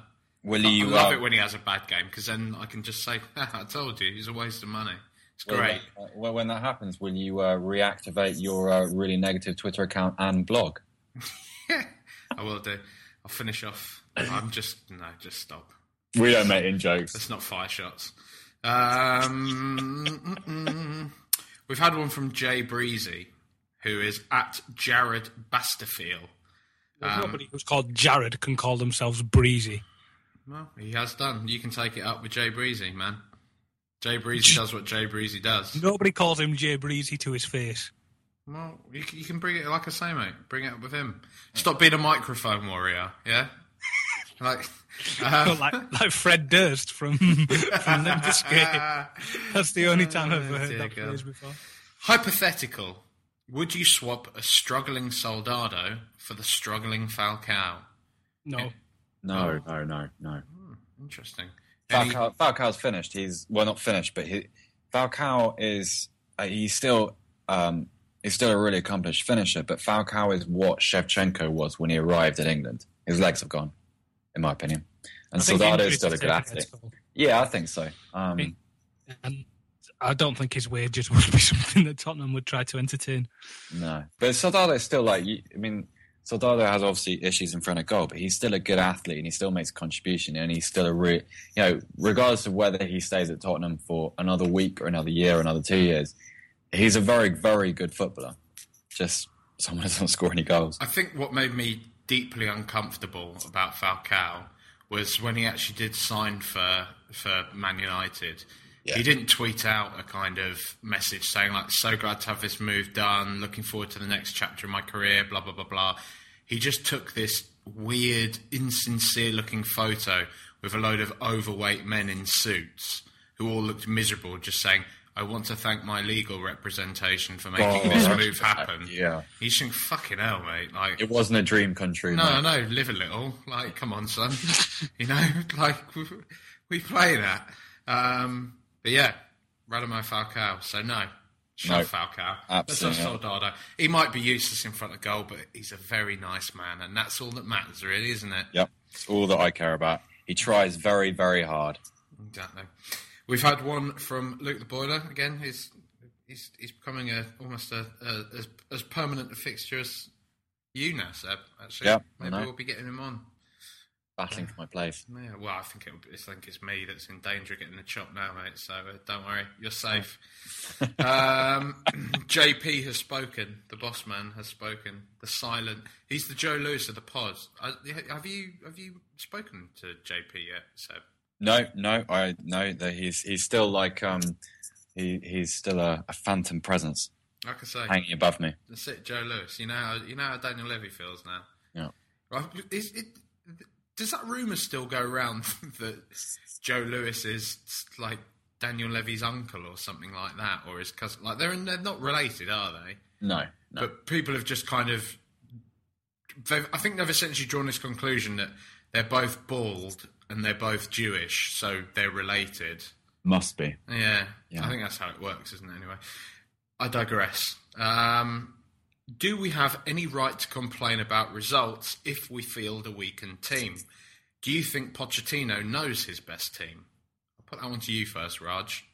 Um, you've always got a right to complain as long as you do it in a proper way. Um, I think the the the the weakened side or the rotation is only natural with the amount of matches we're playing. So I see the the thinking behind it. I don't think it's um, a negative in any way. I think it says more about the depth of our squad than it does the the management of Pochettino. Purely because if he was to perhaps do what Redknapp does or did with our squad and just run them into the ground by playing them consistently and not giving anybody a rest, then when it comes to the end of the season and they, they, may tail off, he will get the, the accusation that he's a one trick pony with no no plan B that has run the team into the ground. And with with Pochettino knowing his best team, I think he does. I think he knows that the the spine of that side at the very least. Um, but they're currently unavailable. I mean, Mason's only just come back from injury. Uh, Chadli's away on, on compassionate leave. Bentaleb's busy scoring goals in the African Cup of Nations. They're they're very key parts to what has become his core side this season. I mean, you could you could almost pick it to be honest. I mean, uh, Lloris, Walker, Fazio Vertonghen, um, left back still up for, for a conversation between Rose and Davies. Uh, then you'd have uh, Mason, Bentaleb in the middle, and then a band of um, right midfield still up for grabs between Lamela and, and Townsend. And then you've got Eriksen and Chadli and Kane up front. And there's only really two two positions there that you'd have to have a, have a scratch of the head about. But other than that, he, I'm fairly sure he's he's fairly set on who he's um, who he's going to be trusting the most and who he's going to be keeping going forwards. Um, everybody else other than that is um, fairly expendable, to be honest. It's it's purely down to who he trusts and who he rates now, and um, it's down to the club to, to back him in the summer so that he has the, the strength and depth, so that when we perhaps come into this situation again in a year's time, where we're in four different competitions and we're playing in the FA Cup and we've got cup semi-finals and whatnot, and, and Europa League knockout stages and and league aspirations to fulfil, then he, he can he can field sides with changes within them without worrying about the negative impact that they may have. That's a pretty comprehensive answer there, Baines. Is, is there anything you want to add on to that, Seb? No, I agree with him. I, I I think that what I mean, in terms of complaining about playing a weakened side here and now, I think you have to remember that we're we're very competent. We've got a very competent sort of twelve to thirteen player group, but beneath the surface, um, you know, any time we have to go away from the first choice option, any position, we're in trouble. It's horrific, Um, isn't it? Really. It, it really is because every time like, you, you take you take one player out of that midfield or one player out of that that that sort of first choice forward line, and the whole structure seems to fall apart. And I I think that has to be just accepted as as being a symptom of where the squad is and how much this squad really suits its manager. I think that if if a year down the line, I think the excuses for losing with a weakened side become less because Pochettino will have had a chance to work over the summer, Mitchell and Baldini, um, and you know there'll be more of a more of a, a sort of core, not to sound too Brendan Rodgers, but more of a a group, as it were, rather than just a first eleven.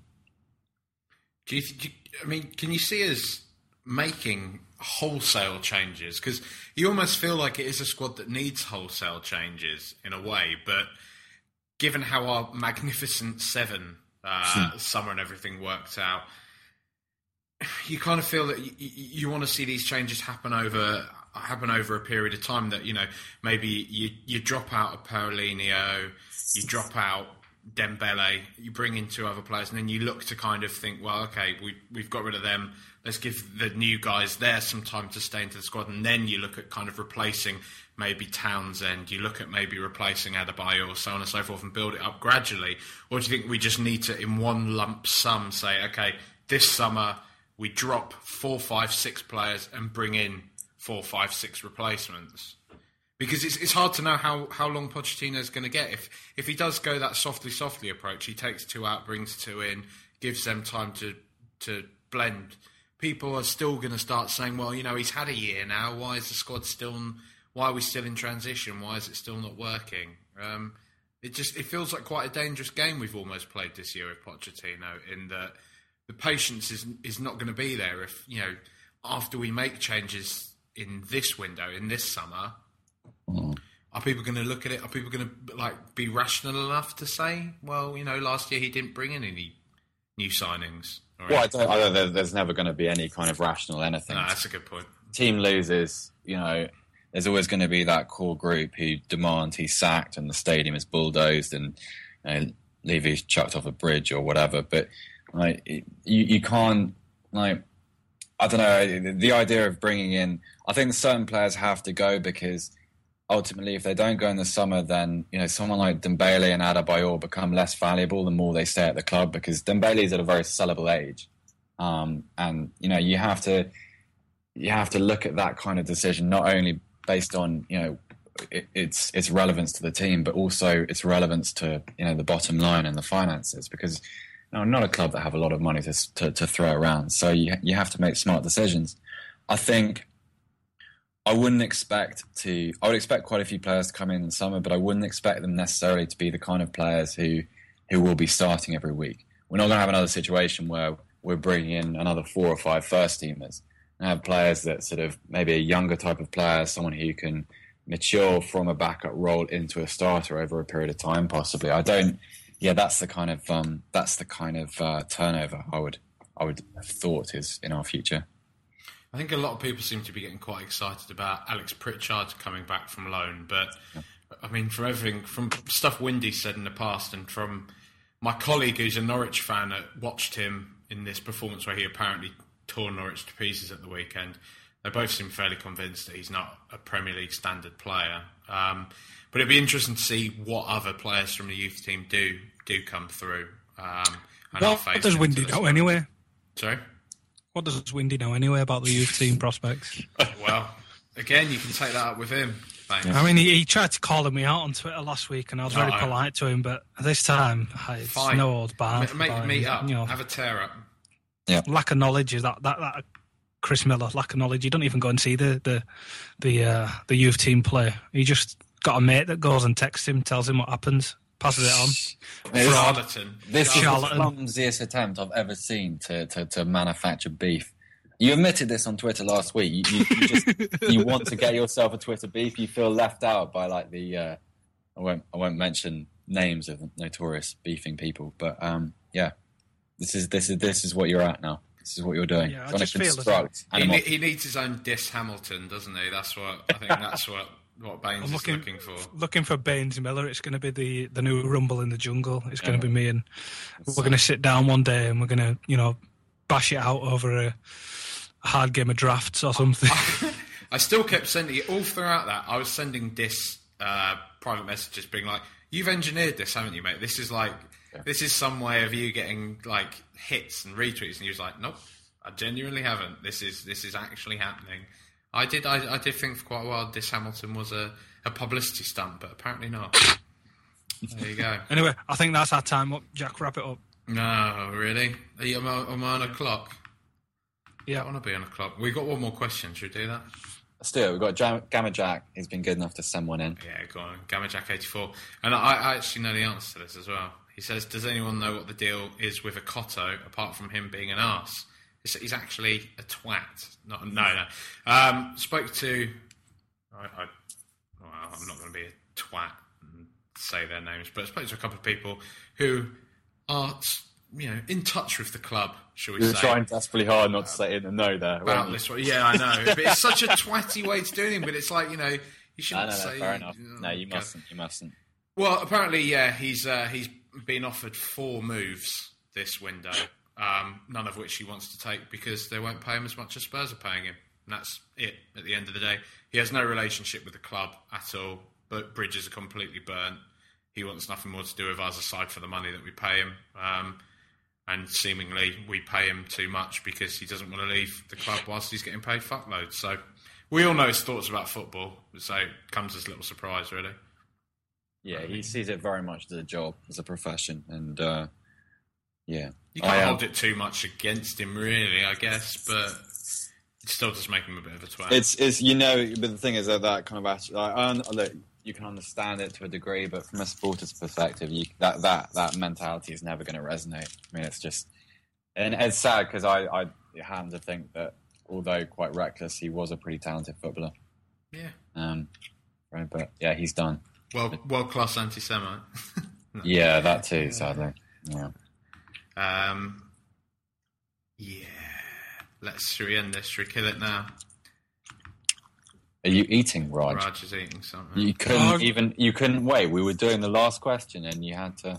I didn't really care about the last question. I was just having a drumstick lolly. A drumstick lolly. We're at, we're at peak peak Baines here. I like drumstick lollies, but I can't eat them anymore because they've got gelatin in. You, you you just offered out someone on Twitter, and now you're having a drumstick lolly. That's how That's not- bad man I am. You are. Um, I think that's a. Why- why can't you I think that's a mem right there, as Seb would say. Yeah, this this is a, a question of Oh, the week for the uh, for the for our, our listeners. How do you how do you pronounce meme? Is it meme? Is it mem as Seb thought it was, or is it mimi as Jack thought it was? well, uh, I'm just I'm just going to clarify this. I still say meme because that's the like that's the accepted No, way to say it now. But mimi, I'm pretty sure is the original pronunciation. Like I'm I'm pretty sure aluminum. This is like when uh, aluminum this is like one of those when- things that we get all snobby of Americans about, but I'm pretty sure aluminum is correct, isn't it, over aluminium? Behave. I'm, I'm, I th- It's got the it right is. letters in to be mate, aluminium. Yeah, yeah. I, I'm with Raj on that, Jack. It's, a- it's, Yeah. it's a person's name though. It's it? like it's more like when Jif changes its name to Cif, or the other way around. I had- use different letters though. Yeah. Didn't they call it Hif, not Cif? is this you doing your shit Spanish pronunciation again? No, it was Jif and Cif. Hif. And there was also didn't the creator of the GIF try and say that it was a GIF? I think he did, yeah. But who, Anyway, cares, this is- who this cares is- about the creator of the this game? is If you terrible were- audio. If you were going to create a file name, why would you? If you wanted it to be called Uh, something, why I'm not having you- this. We're not recording a, a segment about file names. Jack, just Jack, Kill it. seriously, no, Kill it. kill it. All right, I'll kill it with fire. Um, if you want to listen to any of the previous episodes of Rule the Ridge podcast, you can do so on SpursStatman.com, also on iTunes. Um, you can also go to SpursStatman.com for lots of wonderful Tottenham themed editorial that Raj Baines should know We've doesn't. not had anything recently. I'm not actually looking for somebody to come and help me edit Oh, the okay. site because I've got very little time to commit to the site as much as I used to anymore, which is unfortunate. But I just need somebody to come and essentially upload them, um, sub-edit them, and uh, do as I tell them to. Um, essentially, just via email. Uh, it shouldn't take very long, but it's unfortunately more time than I've got to commit to doing it as much as I used to. Um, and then, you know, obviously you'll get the credit of helping edit the site and whatnot and um, put it on your CV or whatever, because I've done that and it's been quite helpful. Um, and, you know, if you like, you know, when I, when me and Jack decided to extend the site we were both in our late teens and, you know, both of us had different areas of business in which we, we wish to go into, and we're both doing that quite successfully now. So, if you are of All that right, age, down, and that yeah? thing. Jack, I'm doing an impassioned pitch to try and get somebody to help me to actually get something on the website. So if you could pipe down for like two minutes, I think I can Um, that. uh, we yeah, just like drop us an email. It's on the website, and we'll uh, we'll see if you can get you on board and, and help us out because it shouldn't take up too much of your time. And um, you know, we'll we'll be nice to you and stuff. We'll Jack will send you sweets. That's Jack the boss, JP, not me. No, I was on about you to be I don't send sweets. I eat them myself, mate. Just- Come on, you've seen pictures. Um, uh, yeah, so yeah, listen to that. Um, follow. Like that, like that Tory MP that sent the picture of his knob. Who's What that? was his name? Mark was it Mark Reckless or was it the other one? I don't- I'm just thinking about both of them now. The second you talk about people sending exactly knobs. what I started th- thinking about. Oh god, that was grim. That's not how you. Because it was that was at like eight in the morning as well. I remember the start of my day was like, "There's Ian Botham's big old kind of greying, Oh, it took it- horrible cock and balls." Took it from a really unflattering angle as well, so it just looked. There's not really a just- time of day to see that kind of thing, but if there is, it's not morning.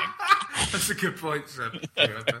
um, yeah, so I don't know. Jack, Jack around lunchtime, maybe once he's had a line into his stomach. yeah, both maybe had a. Go on, bring it on. liquid lunch, sees it, he maybe goes, yeah. You know what? bit of dessert.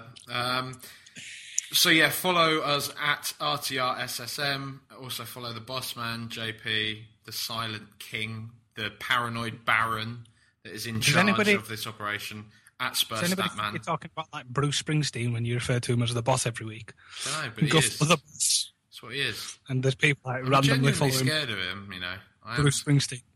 Do, do you remember that there was one episode like like just a random one um, at some point last again you know with one of the kind of like guests that no one listens to basically um, think think Swansea someone like that so I'm only joking Moped we love you um, that's some grade A banter that uh, but anyway, um, and I said something like, "Oh, who gives a shit? JP doesn't listen anyway." And he just tweeted me like about uh, a, an hour or so after the pod landed, just saying, "I listen to every single episode, Jack," and that was it. He just said that.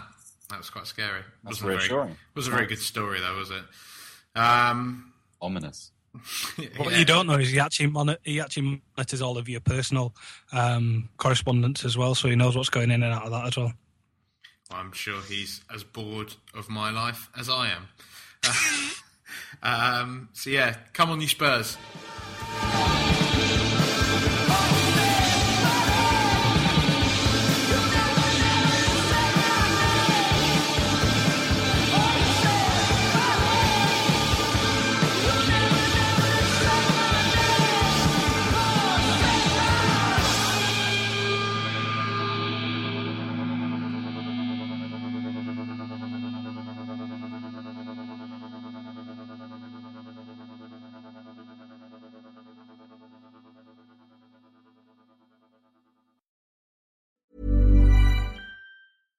Want flexibility? Take yoga. Want flexibility with your health insurance? Check out United Healthcare Insurance Plans. Underwritten by Golden Rule Insurance Company, they offer flexible, budget friendly medical, dental, and vision coverage that may be right for you. More at uh1.com.